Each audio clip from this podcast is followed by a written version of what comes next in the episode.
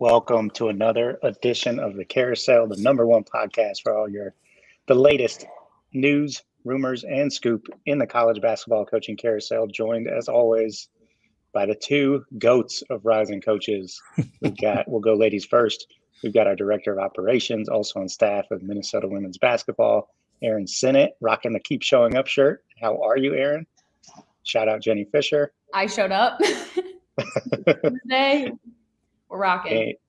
And, and Brian Burton, um, vice president uh, for the DEI Alliance, uh, co-founder or not co-founder, founder of All Access Sports, founder of Uprise Athletic Group. You got a lot of hats. ESPN analyst, Brian Burton. What's up, Brian? How are you, man? I'm well, man. I'm well. Had a crazy uh, thriller of a game last night. One that uh, goes for the for the record books, but I'm doing well.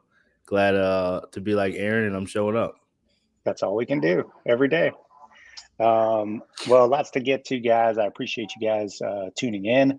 We've got some job rumors to get to. Um, but first, before we get into the jobs that are open, we're going to talk Louisville. We're going to talk Illinois State. Um, we've got a couple other jobs to talk about. Um, some some uh, what if hypothetical scenarios. Um, and as always, we're not here to glorify coaches losing jobs. We're not here to speculate over coaches losing jobs. We're just here to talk about who could fill these openings, what openings may may come, and um, you know who's next up, who's next up for the opportunity. But before we get into that, we're in the midst, guys, of equality and inclusion night, uh, which is sweeping the nation. College basketball, men's and women's programs from all over the country are are participating and getting involved. Over hundred schools. Aaron, what's that been like? What's you've you've been uh, at the you know beginning stages of this thing mm. from six months ago. What's it been like? What's what's it like to see it kind of come to fruition? Yeah, so I think I mean I feel like I text you like every day where I'm like, is this real? Like is this every time I like see a new school or like I just like will pull on like put on games and I'm like, is that like is that our win? Like are we like are we like so I think it's just been really incredible, honestly, just watching it happen. And also like I don't want to say that it was like easy because it wasn't. There's like a lot of hours put into it and a lot of like manpower and stuff like that. But I think just like the principle of it and the fact that like so many people do stand for equality and inclusion and want this to be you know something that they value on their staff um, and value um, you know just in their everyday lives and, and want to represent for their programs and for their like student athletes. I think it's been really big and um, being able to to see just the programs that making just seeing that like my envelopes are getting places. I'm like thank god. Um, i know. we talked we talked about it last week. Every day it's a ritual now aaron and i I'll call her when I get the mail around 5 p.m. to see how many of the envelopes have been returned to my home address. Um, and, and, your your your shooting percentage is really high level, over 80%. So very impressive. We'll take that. Brian, can you can you give us a little recap? Like tell tell the listeners what exactly um, we're asking these programs to do. What is equality and inclusion night?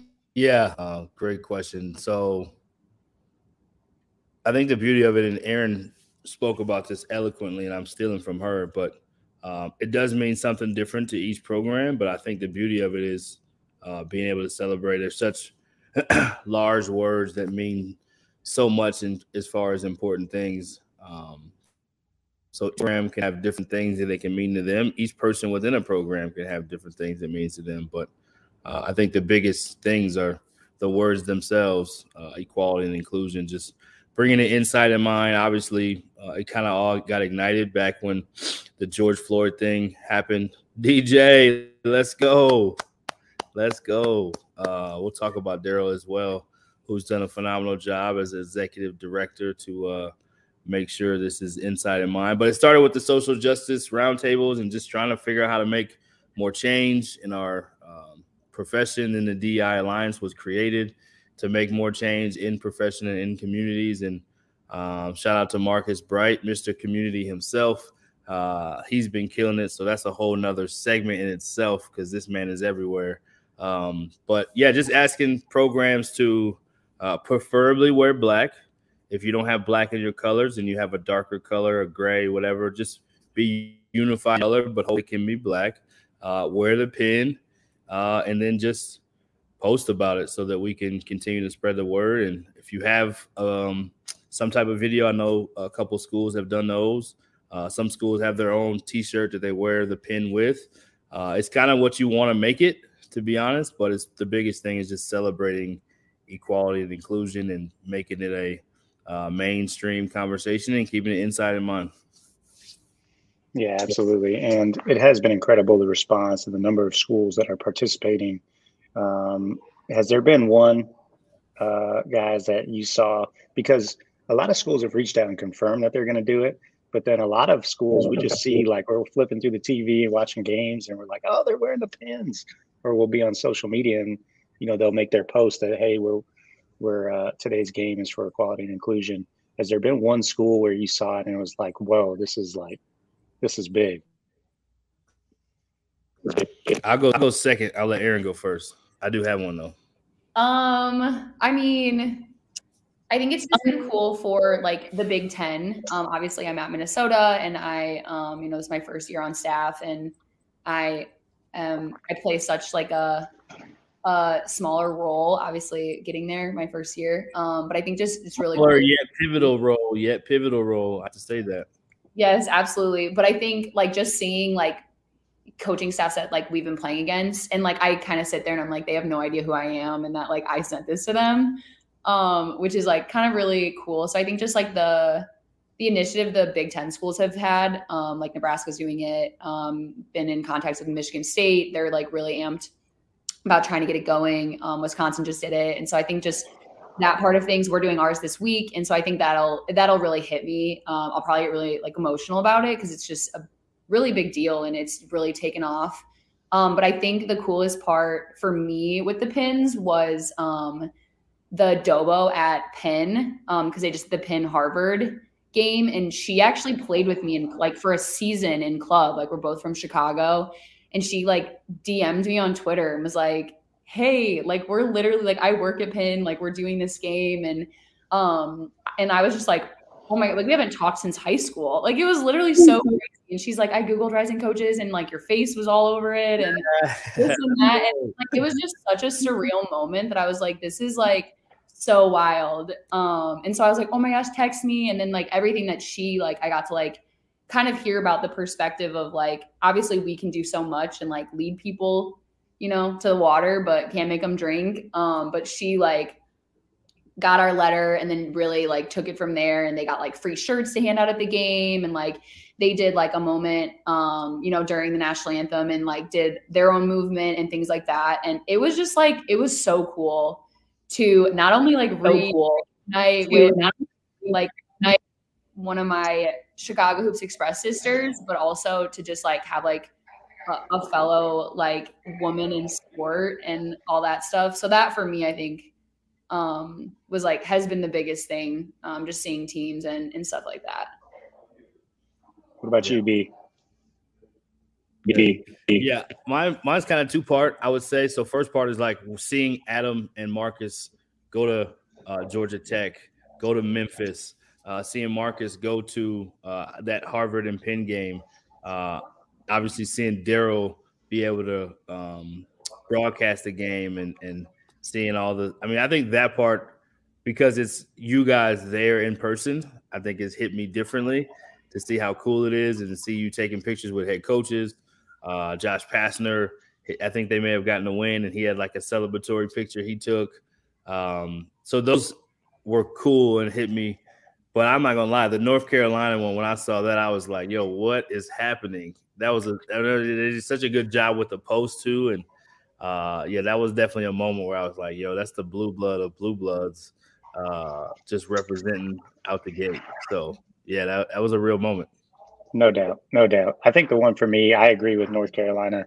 The other one that hit me was Oklahoma State, just because Mike Boynton's somebody that yeah I really have like have a lot of respect for and admire him.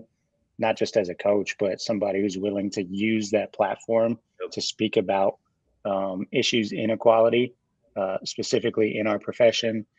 Um, and so, and that's what we're trying to encourage coaches to do, right? Like, don't don't be scared to upset the apple cart. Like you have an unbelievable amount of influence right now in this moment of time. Like use it, right. use it to to educate and engage your fan base about equality. And so when I saw the Oklahoma State one, which I think was yesterday or two days ago, I was like, I definitely fist pumped a few times. Definitely was excited. Right. So, right. Uh, yeah, it's it's been awesome, and and I'm about to meet up with Dr. Bright here in a minute. We're um, we're actually at Ole Miss today. Ole Miss is hosting their game against South Carolina. Those nice. schools are participating. So as soon as we're done here, we'll be at the gym, and uh, hopefully Marcus can can hit a couple jumpers today. I know he's been short a few times uh, from three point range, but you know it's, it's it's been a minute for him. He used to hey back back in his college days, he used to we used to have to tell him to back up, get behind the line, spot up fire away. That was a specialty. But, you know, fire like away. Bike. It'll come back to him. Can, can, we, can we talk about so, Dr. Bright real quick? Because I think there's not there hasn't been everyone's done their part to promote it, but man, this dude has been.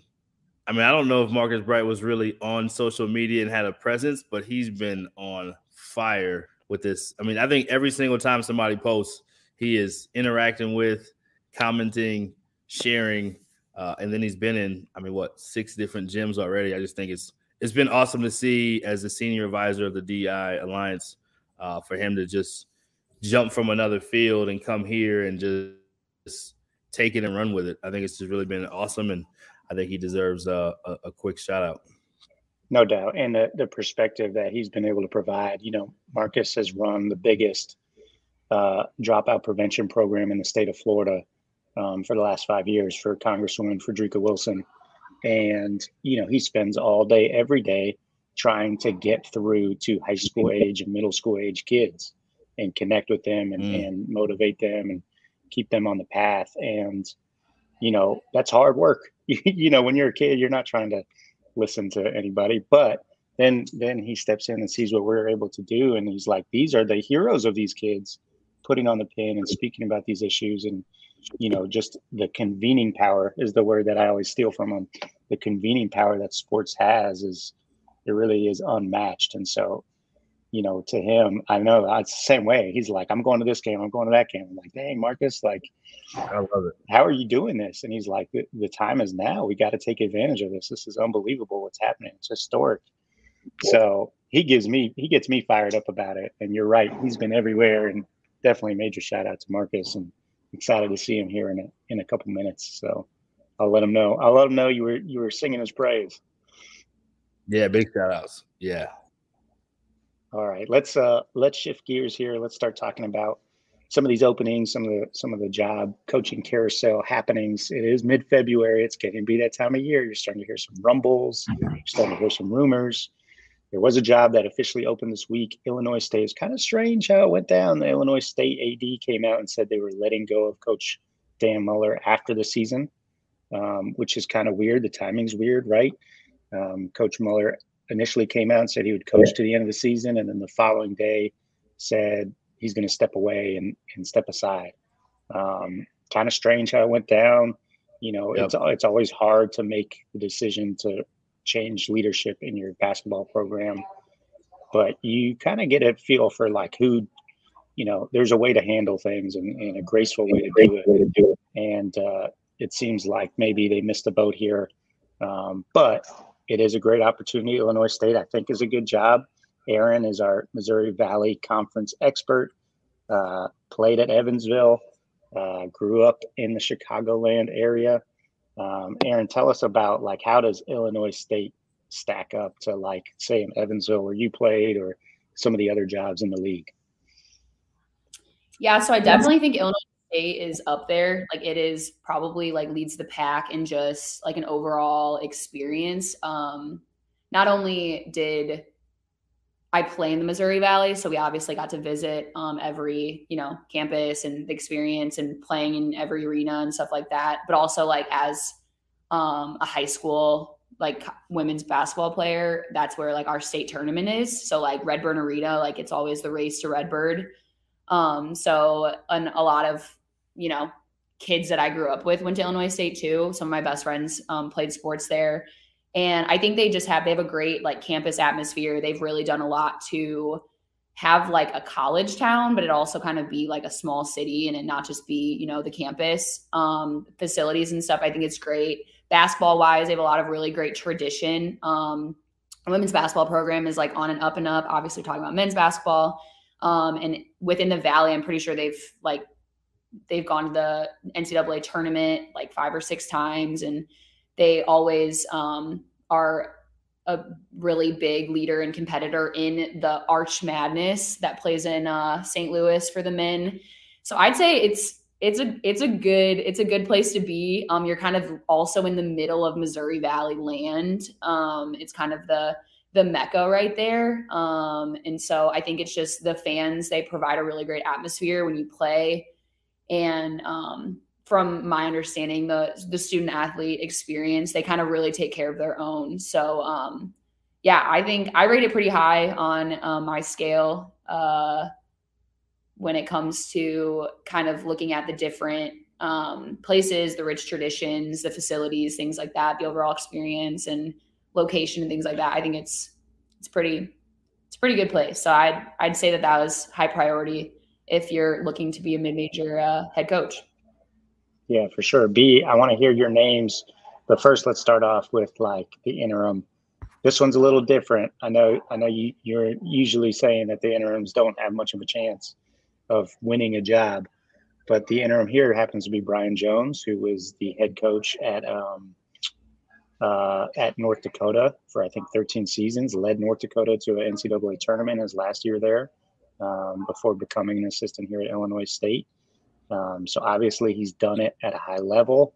Um, the timing suggests maybe is the AD trying to get a look at Brian Jones the last month of the season. What, what are your thoughts here? Does does BJ have a chance of getting it, or, or this... for the record, I normally say that at the high major jobs. No offense to Illinois State, but the mid major jobs, I usually am rooting for uh, the assistant to get the job. But uh, I don't know much about this situation to be honest, so I'm speaking completely off of um, the little bit of information that I've gathered. But Illinois State, per stadium's rankings uh, by Jeff Goodman and others, uh, is number one in the conference based on, uh, especially I'm sure with Loyola leaving to go to uh, a new league, the A10. So Illinois State, it, I think when you're the top job in the league, there may be a reason why the AD chose to um, do it this way to maybe get ahead of it and have an opportunity to just, you know, as you know, when the season ends, it's a mad rush because there's jobs that are opening and it just feels like this gigantic scramble. So, although if he knew he was going to let him go, sometimes it is better to just know, like instead of faking it and trying to go through this agony. I've been in an interim situation before; those are really hard, but it's almost better to just know, like you don't know if you're getting a job or not, and or you don't, or you know you're not in the job. So then everyone can just kind of sell into okay, there's some transition coming, and maybe it'll turn out if they get the person that they want that they can get ahead of it. And uh, I have heard Steve Prohm's name mentioned for this job. Uh, obviously, super successful uh, as a head coach. Was last at Iowa State where uh, it didn't quite work out the way they wanted at the end, but uh, can really coach. He's a part of Field of 68 now, kind of staying involved in the game, uh, talking about basketball every day, uh, kind of with their media network. But he would be a great name, had great success at Murray State. In major, that's a power. So I'll kind of bringing that back. I mean, you see guys, and I'll just give a quick shout out to Shaka Smart, who I think is, uh, he got overly criticized at Texas, was like him and Brad Stevens were the almost the golden boys of college basketball, if you will, uh, the mid-major darlings. And he goes to Texas, and it just wasn't a great fit. But he still had enormous pros. He still had good success. He just didn't have unrealistic success that he had at VCU. And then now he's at Marquette, and he's killing it again. So I think if they were to go Steve Prohm or someone like that um, that had already been at a higher level in a mid-major as well, uh, there's something to be said about that. So uh, definitely a hot job, a one that will be a lot of people will be going after, I'm sure, and having their people reach out to their people, even as of right now. So uh, I'll give a little bit of credit to the AD and just say if he knew he was going to get rid of the coach, maybe it is for the better for everyone to be able to get ahead of it and just settle in. No also, question. like, let's normalize transparency. That's my only thing too, because like, yeah, kudos to the AD for doing that. But like, as a mm-hmm. player that was like a transfer, like, especially with the, I didn't have the transfer portal because I'm old, but like, it was just like that would have been so much better. of like, I'm not that old, but just from like a an overall wellness of like you're not you're not gonna be walking into like a shitstorm if we're allowed to cuss on here, but like you're not like it's just like a better place for like your players to like also see that transparency from your administration that like you don't see that when you're a student athlete. So I just wanted to add that like kudos to the AD, shout out to transparency. Like let's normalize that in this profession. I love it. I see you, Aaron. And, and real quick, Aaron, I don't know if you've ever watched the carousel, but Adam is normally the one cussing, so you're definitely allowed to cuss for the record. Yeah, you're you're definitely within our regulations and norms. Not fall far from the tree. um, I will say this though, like as a coach, you're, you know, it's mid-February. You still got probably six games left in the regular season. You still got a conference tournament. You're scratching and clawing and try to win games, and it does. You know, you want to see the season to the end, um, and just kind of finish the chapter. And you never know; these turnarounds happen. I think back to Georgia men's basketball when Dennis Felton was there. This is you talk about being old, Aaron. I'm going back to like the early 2000s, but amazing. They did it they did a documentary about it ESPN 30 for 30. Um, and I, they were towards the bottom of the league and came out and won the SEC tournament. So those turnarounds happen. And I'm just a big believer in letting coaches finish the season, but understand what you guys are saying. I'll, I'll throw out some names here for this job. Um, you know, some some guys who are in that Midwest region um, that that probably could be up for something like this. Preston Spradlin has done an unbelievable job at Morehead State took them to the NCAA tournament last year. Um, has them right around 20 wins again this season, and will be competing. I think right now they're sitting at second or third in the OVC. Morehead's not an easy place to win. If you can win at Morehead, Kentucky, surely you can you can win at Illinois State. Um, some other guys, you know, I think this guy will be a candidate for a high major job this year. But Richie Riley down in South Alabama, he's a Kentucky guy. He's a Midwest guy super creative recruiter, has done an unbelievable job. He'd be a home run for Illinois State if they could get him. Um, some other some other guys, Chester Frazier, um, obviously was a great player and is now an assistant at Illinois. Um, he'd be a good assistant. Chris Hollender or Cornell Mann, both at Missouri, would be fantastic. And and let's not forget Purdue, who produces it seems like more head coaches than anybody. Brandon Brantley um, has been kind of the next up guy for Matt Painter at Purdue the last, you know, seven, eight years here. Uh, and he would certainly be a great hire. And, and those Purdue assistants seem to go on and, and have success. So it, will definitely be interesting to see what happens at Illinois State. Speaking of your guys, Steve Prohm and Murray State, don't forget Murray and Belmont are both joining the Missouri Valley. So things are going to get a lot tougher. And those are two schools that will immediately be able to compete uh, for league championships from day one. Uh, so, yeah, definitely will be interesting to see. Uh, and, and, we do think there will be more Missouri Valley jobs opening. Um, but but moving on to some of these bigger high major jobs that are still open. Of course, we've got Maryland. Of course, we got Louisville. Let's start with Louisville here. Be um, you know we talked briefly about it last week. Um, mm-hmm. Any new names here that that you're hearing or, or you think would be a good fit? Uh, the new name I've heard more recently. I mean, we talked about it briefly last time. Uh, is just Steve Forbes' name is kind of getting some traction as one of the names that, um, yeah, and just you know, always shout out to JUCO guys. Uh, much love to guys that have done the JUCO ranks and paid their dues that way and had success. Uh, I think it translates absolutely. And um, yeah, Forbes' name has been mentioned. He's done an outstanding job at Wake Forest. Um, I expected Wake Forest to really be this good as fast as they are. Uh, someone who does a good job with JUCOs transfers, but uh, did a great job at East Tennessee State. So he's a name that uh, because he's doing it kind of at a school that at this point in the game is kind of doing more with less. I think his name is one that uh, has been mentioned. Um, yeah, and then Kenny Payne has still been the name uh, that I think he's going to have an opportunity to. I don't want to say turn it down, but he's definitely going to have an opportunity to win them over. So uh, those are kind of the main two names that I've heard for this one. Yeah, I've been hearing a lot of Mick Cronin chatter. What would be the poll for Mick Cronin to leave UCLA and go to Louisville? Yeah, I don't know if it's a region thing. I mean, we talked about that a little bit last time too. I don't know if it's a regional thing. Um, it's kind of uh, UCLA and Pac-12 is just different than uh, the Midwest, you know. Um, so if you're a Midwest guy and that's your stomping ground, and uh, I think that makes a little more sense. Maybe regionally recruiting, maybe for uh, lifestyle. I mean, obviously California is really nice, but not necessarily for everybody. And it's not like the UCLA fan base wants anything less than a national championship. And I'm not saying that Louisville doesn't want that, but UCLA sometimes maybe has uh, some unrealistic expectations. He's already gone to the Final Four.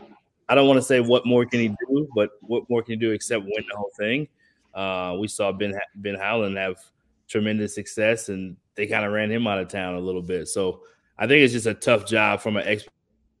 And surely cost of living we know in LA is through the roof. So uh, it could make sense. I mean, I think sometimes head coaches get in these jobs and you're moving, but then you have success. It's like, well, let me get to one that maybe makes more sense for me. You don't always know um, how much of a fit it is from afar, but sometimes they happen so fast. It's like you got to jump on the opportunity. So um, I think he, if he was to pursue it, I think that would be some of the reasons why. Good, good insight there, B. Okay, let's talk a little bit about Maryland. The the rumor uh, that we've heard from a lot of different sources is that Andy Enfield from USC will be will be headed to Maryland after the season. Um, are there any other before we dive deeper into that, Brian? Are there any other names that you're hearing uh, that you think would be a good fit at Maryland?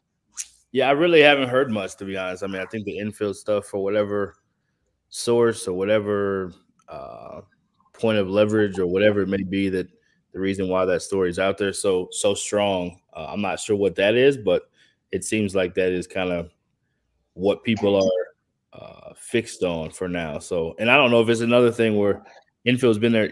I don't think you realize it. It's been 10 years since uh, Dunk Dunk City. Uh, yeah. He's been at USC 10 years, and he's really had as good a success as anyone's had there as far as basketball. I mean, they're continuing to have success this year. Uh, just had a big win even earlier this week. So, yeah, I'm not sure any other names other than that one, but uh, it will be interesting to see. It's always interesting to see when there's like this one name that you only hear, and then it, the job either does happen right away, and it's like, oh, okay, that was right, or it doesn't even almost happen. It's like, so this time the carousel, it goes round and round. You never know what you may hear, what may be true, but we have fun with it. Yeah, and then just just reminder, you know, you got Chris Mack sitting out there who I would imagine is going to coach somewhere next year. He's a home run hire for for anybody. You got Sean Miller and Archie Miller, who are two proven. You know, obviously Sean had his issues at Arizona, but two proven winners sitting out there. Um, and then you've got, uh, you know, Rick Pitino. Will he coach at the high major level again? He's got Iona in first place. He's tearing it up there. The dude has done nothing but win at the highest level. Um, he's had his issues too, but you know, schools don't care about that. They want to win. That's been proven time and time again. So, um, but let's dive into this hypothetical because everyone is talking about Andy Enfield to, to Maryland. Who would be some names for USC? We kind of tossed them around last week, but um, is there anybody that that stands out to you as a good fit for for the Trojans? Because this is yeah.